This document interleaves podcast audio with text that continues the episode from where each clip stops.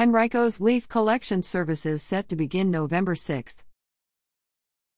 Henrico County will begin providing annual residential leaf collection services Monday, November sixth, with both free and paid options available for residents. Henrico will offer vacuum leaf collection from November sixth to December first and again from February twenty-sixth to March twenty-ninth. Residents can order the service by calling eight zero four, seven two seven, eight seven seven nine beginning November sixth. The thirty dollars cost will be charged to their water and sewer utility account.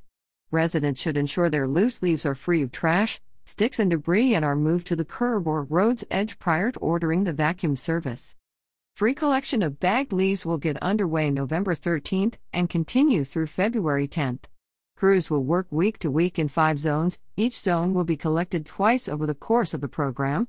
Residents living outside the zones can order free pickup of bagged leaves by calling eight zero four, seven two seven, eight seven seven nine.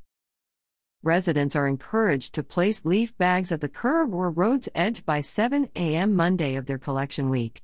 Bags should be free of trash and debris and must be accessible from the street as crews are not authorized to enter private property. There is not a limit on the number of bags that residents can place curbside for pickup. Whether using the paid vacuum service or free bagged pickup, residents are encouraged to avoid placing bags or loose leaves in traffic lanes, parking spaces, storm drains or ditches.